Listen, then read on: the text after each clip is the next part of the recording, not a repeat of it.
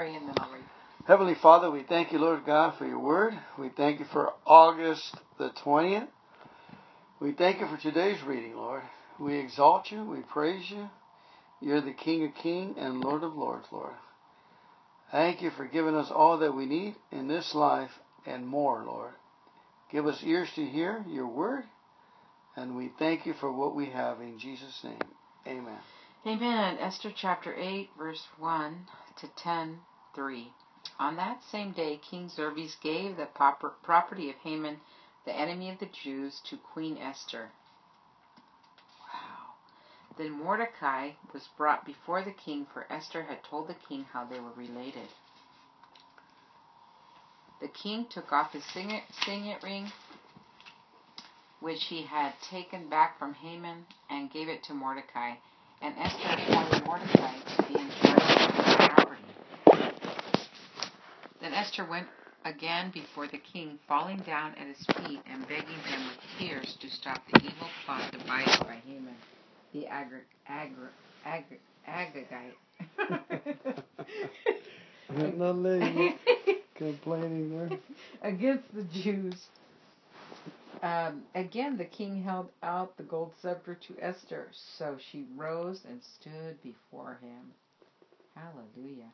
Esther said, If it please the king, and if I have found favor with him, and if he thinks it's right, and if I'm pleasing to him, let there be a decree that reverses the orders of Haman's son of Hammedatha, the, Agri- the Agagite, who ordered that the Jews throughout all the king's provinces should be destroyed. For how can I endure to see my people and my family slaughtered and destroyed?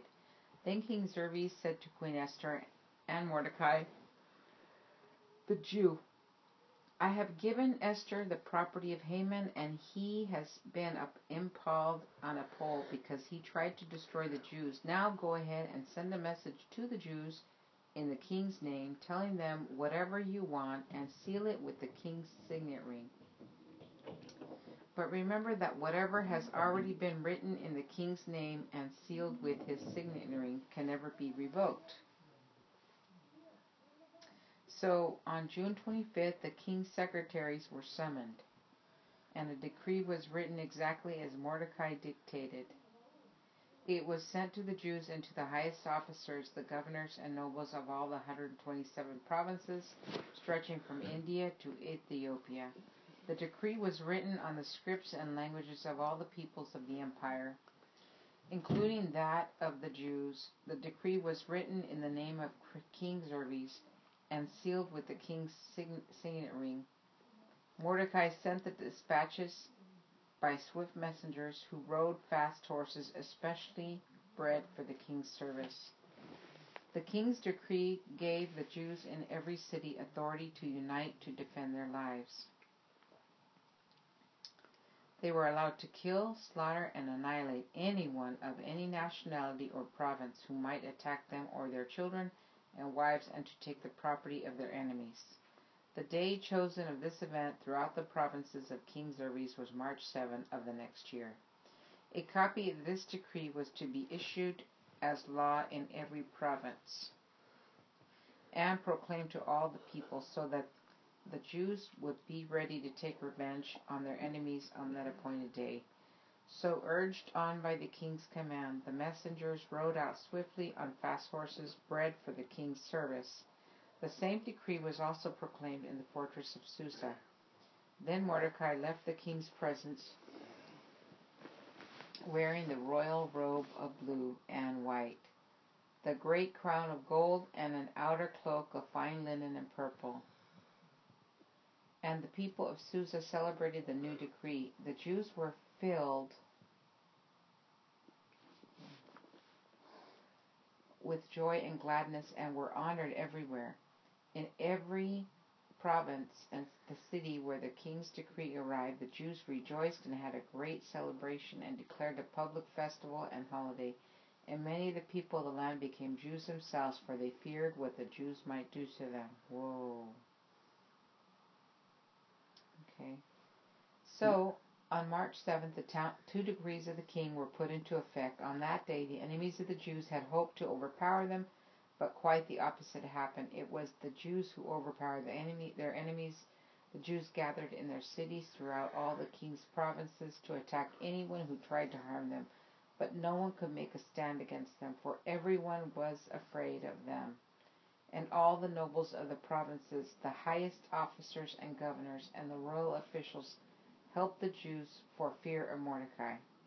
For Mordecai had been promoted in the king's palace, and his fame spread throughout all the provinces as he became more and more powerful. So the Jews went ahead on the appointed day and struck down the enemies with the sword. They killed and annihilated their enemies and did as they pleased with those who hated them. In the fortress of Susa itself, the Jews killed 500 men. They also killed Parshandatha, Dalpun, Aspatha, Poratha, Adalia, Aridatha, Parmashata, Arishai, Aridai, and Vaishtada. Vaizada. The ten sons of Haman, son of Hamathatha, the enemy of the Jews. Hamedata. Hamathatha. the enemy of the Jews, but they did not take any plunder. That very day, when the king was informed of the number of people killed in the fortress of Susa, he called for Queen Esther. He said, The Jews have killed 500 men in the fortress of Susa alone, as well as Haman's ten sons. If they have done that here, what has happened in the rest of the provinces, but now what more do you want? It will be granted to you. Tell me, and I will do it. Esther responded, If it please the king, if it please the king, give the Jews in Susa permission to do again tomorrow as they have done today, and let the bodies of Haman's ten sons be impaled on the pole. On a pole. On a pole. So the king agreed, and the decree was announced in Susa, and they impaled the bodies of Haman's ten sons. Then the Jews at Susa gathered together on March 8th and killed 300 more men, and again they took no plunder. Meanwhile, the other Jews throughout the king's provinces had gathered together to defend their lives. They gained relief from all their enemies, killing 75,000 of those who hated them, but they did not take any plunder. This was done throughout the provinces on March 7th and March 8th. They rested, celebrating their victory with a day of feasting and gladness. The Jews at Susa killed their enemies on March 7th and again on March 8th, then rested on March 9th, making that their day of feasting and gladness. So to this day, rural Jews living in a remote in remote villages celebrated an annual festival and holiday on the appointed day in late winter when they rejoiced and sent gifts of food to each other. Mm-hmm. Mordecai recorded these events and sent letters to the Jews mm-hmm. near and far throughout all the provinces of King Xerxes, calling on them to celebrate an annual festival on those two days. He told them to celebrate these days with feasting and gladness and by giving gifts to each uh, gifts of food to each other and parents to the poor. This would commemorate a time when the Jews gained relief from their enemies, when their sorrow was turned into gladness and mourning into joy. So the Jews accepted Mordecai's proposal and adopted this annual custom. Haman, son of Hammedatha, the Ag- Agite, the enemy of the Jews, had plotted to crush and destroy them on the date determined by casting lots. The lots were called Purim. But when Esther came before the king, he issued a decree causing Haman's evil plot to backfire, and Haman and his sons were impaled on a sharpened pole. That is why this celebration is called Purim, because it's the ancient word for casting lots. So, because of Mordecai, Mordecai's letter and because of what they had experienced, the Jews throughout the realm agreed to inaugurate this tradition and to pass it on to their descendants and to all who became Jews. They declared they would never fail to celebrate these two prescribed days at the appointed time each year. These days would be remembered and kept from generation to generation and celebrated by every family throughout the provinces and cities of the empire. This festival of Purim would never cease to be celebrated among the Jews, nor would the memory of what happened ever die out among the descendants. Then Queen Esther, the daughter of Abihail, along with Mordecai the Jew, wrote another letter putting the queen's full authority behind Mordecai's letter to establish the festival of Purim. Letters wishing peace and security were sent to the Jews throughout 127 provinces of the empire of Xerxes. These letters established the festival of Purim, an annual celebration of these days at the appointed time, decreed by both Mordecai the Jew and Queen Esther. The people decided to observe this festival just as they had decided for themselves and their descendants to establish the times of fasting and mourning. So the command of Esther confirmed the practices of Purim, and it was all written down in the records. King Xerxes imposed a tribute throughout his empire, even to the distant coastlands. His great achievement and the full account of the greatness of Mordecai, whom the king had promoted, are recorded in the book of history of the kings of Media and Persia. Mordecai the Jew became the prime minister with authority to that next to that of King Xerxes himself. He was very great among the Jews who held him in high esteem because he continued to work for the good of the people and to speak up for the welfare of all their descendants. Amen. Oh. Amen. Good job, girl. Ooh, yeah. there was a point in here that I caught now. Uh, it was interesting to see. You know, first of all, that uh, Mordecai got promoted and mm-hmm. they gave him the land, the executor yeah, of, the, of mm-hmm. Naaman's land. And you can Mm-hmm. imagine what the state was like too, you know, because he Mhm. was very rich, extremely Mhm. rich. And then they impaled says this, all ten sons yeah. of his Mm-hmm. on the same pole, one by one. Can you imagine, like shish kebabs? Right. Um, that's another thing, but I forget. I didn't get it. Well, it's interesting that the decree that went out said that they were they were given permission to slaughter. They were allowed to kill, slaughter, and annihilate anyone of any nationality or province who might attack them or their children, and wife and to take the property of their enemies as well. Yeah.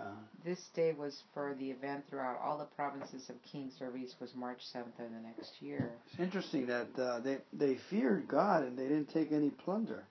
Yeah. You I was notice? wondering, yeah. They didn't take any plunder, you know. Even though the decree said they could. Yeah, you know, this uh, fear. Uh, that was great, and I guess they already knew who's been taunting them and who's been threatening them that they're gonna, because they they went at them, and it doesn't seem like the other people defended themselves because they said they were scared of the king. I mean, of Mordecai, because he'd been, you know, he's been lifted up. Man, that was a big providence. Did you see it all the way over? okay. Maybe. Good job. Okay. So, um, but it's amazing how, you know, she, I like the way she, if it pleases the king and if I have found favor with him and if he thinks it is right and if I'm pleasing to him, let there be decree that would be reverse the orders of Haman, huh? If I have found favor. And he just handed her the golden scepter. Isn't that awesome? Amen. Okay, you, shall we move on? Yeah. First Corinthians chapter 12, verses 27 to 13, 13. hmm All of you believers together are Christ's body. All of you believers together are Christ's body. And each of you is a part of it. Here are some of the parts God has appointed to the church. First are apostles, second are prophets, third are teachers, then those who do miracles, those who have the gift of healing, those who can help others, those who have the gift of leadership, those who speak in unknown languages. Interesting. Are we all apostles? Are we all prophets? Are we all teachers? Do we all have the power to do miracles? Do we all have the gift of healing? Do we all have the ability to speak in unknown languages? Do we all have the ability to interpret unknown languages? Of course not. So you should earnestly desire the most helpful gifts. Mm. But not let, but now let me show you a way of life that is best of all. If I could speak all the languages of earth and of angels, but didn't love others, I would only be a noisy gong and a clanging cymbal. If I had the gift of prophecy, and if I understood all of God's secret plans and possessed all knowledge, and if I had such faith that I could move mountains, but I didn't love others, I would be nothing. If I gave everything I have to the poor, and even sacrifice my body, I could boast about it. But if I but if I didn't love others, I would have gained nothing. Love is patient and kind. Love is not jealous or boastful or proud or rude. It does not demand its own way. It is not irritable and it keeps no record of being wrong.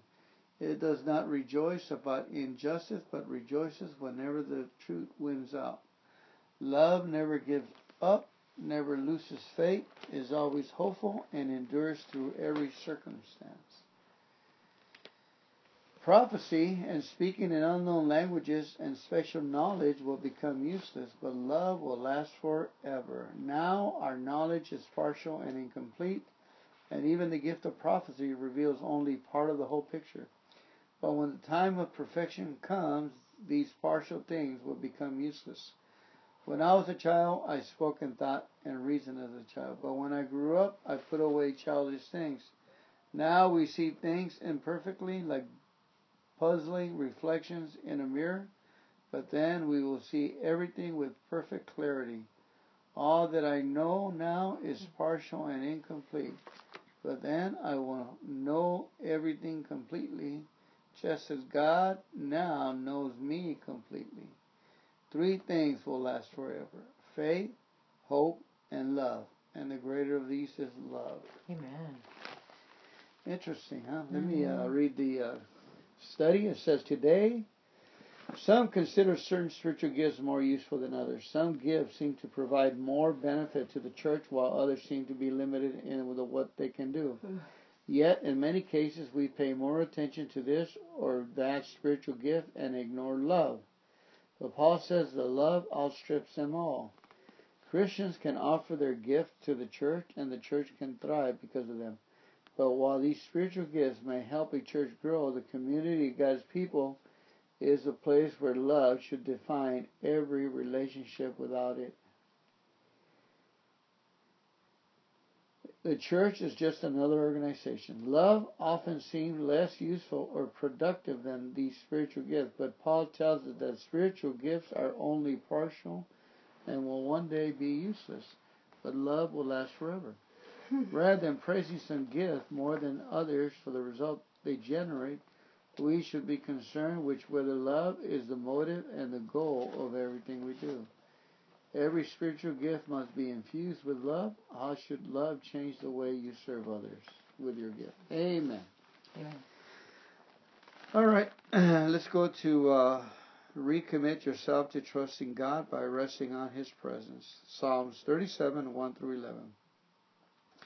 Don't worry about the wicked or envy those who do wrong, for like grass they soon fade away, like spring flowers they soon wither. Trust in the Lord and do good, then you will live safely in the land and prosper.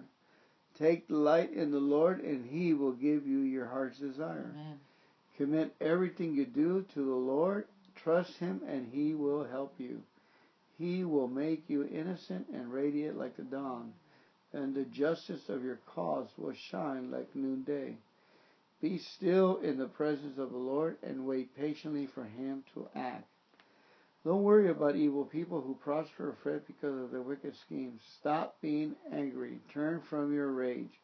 Don't lose your temper. It leads only to harm. For the wicked will be destroyed, but those who trust in the Lord will possess the land.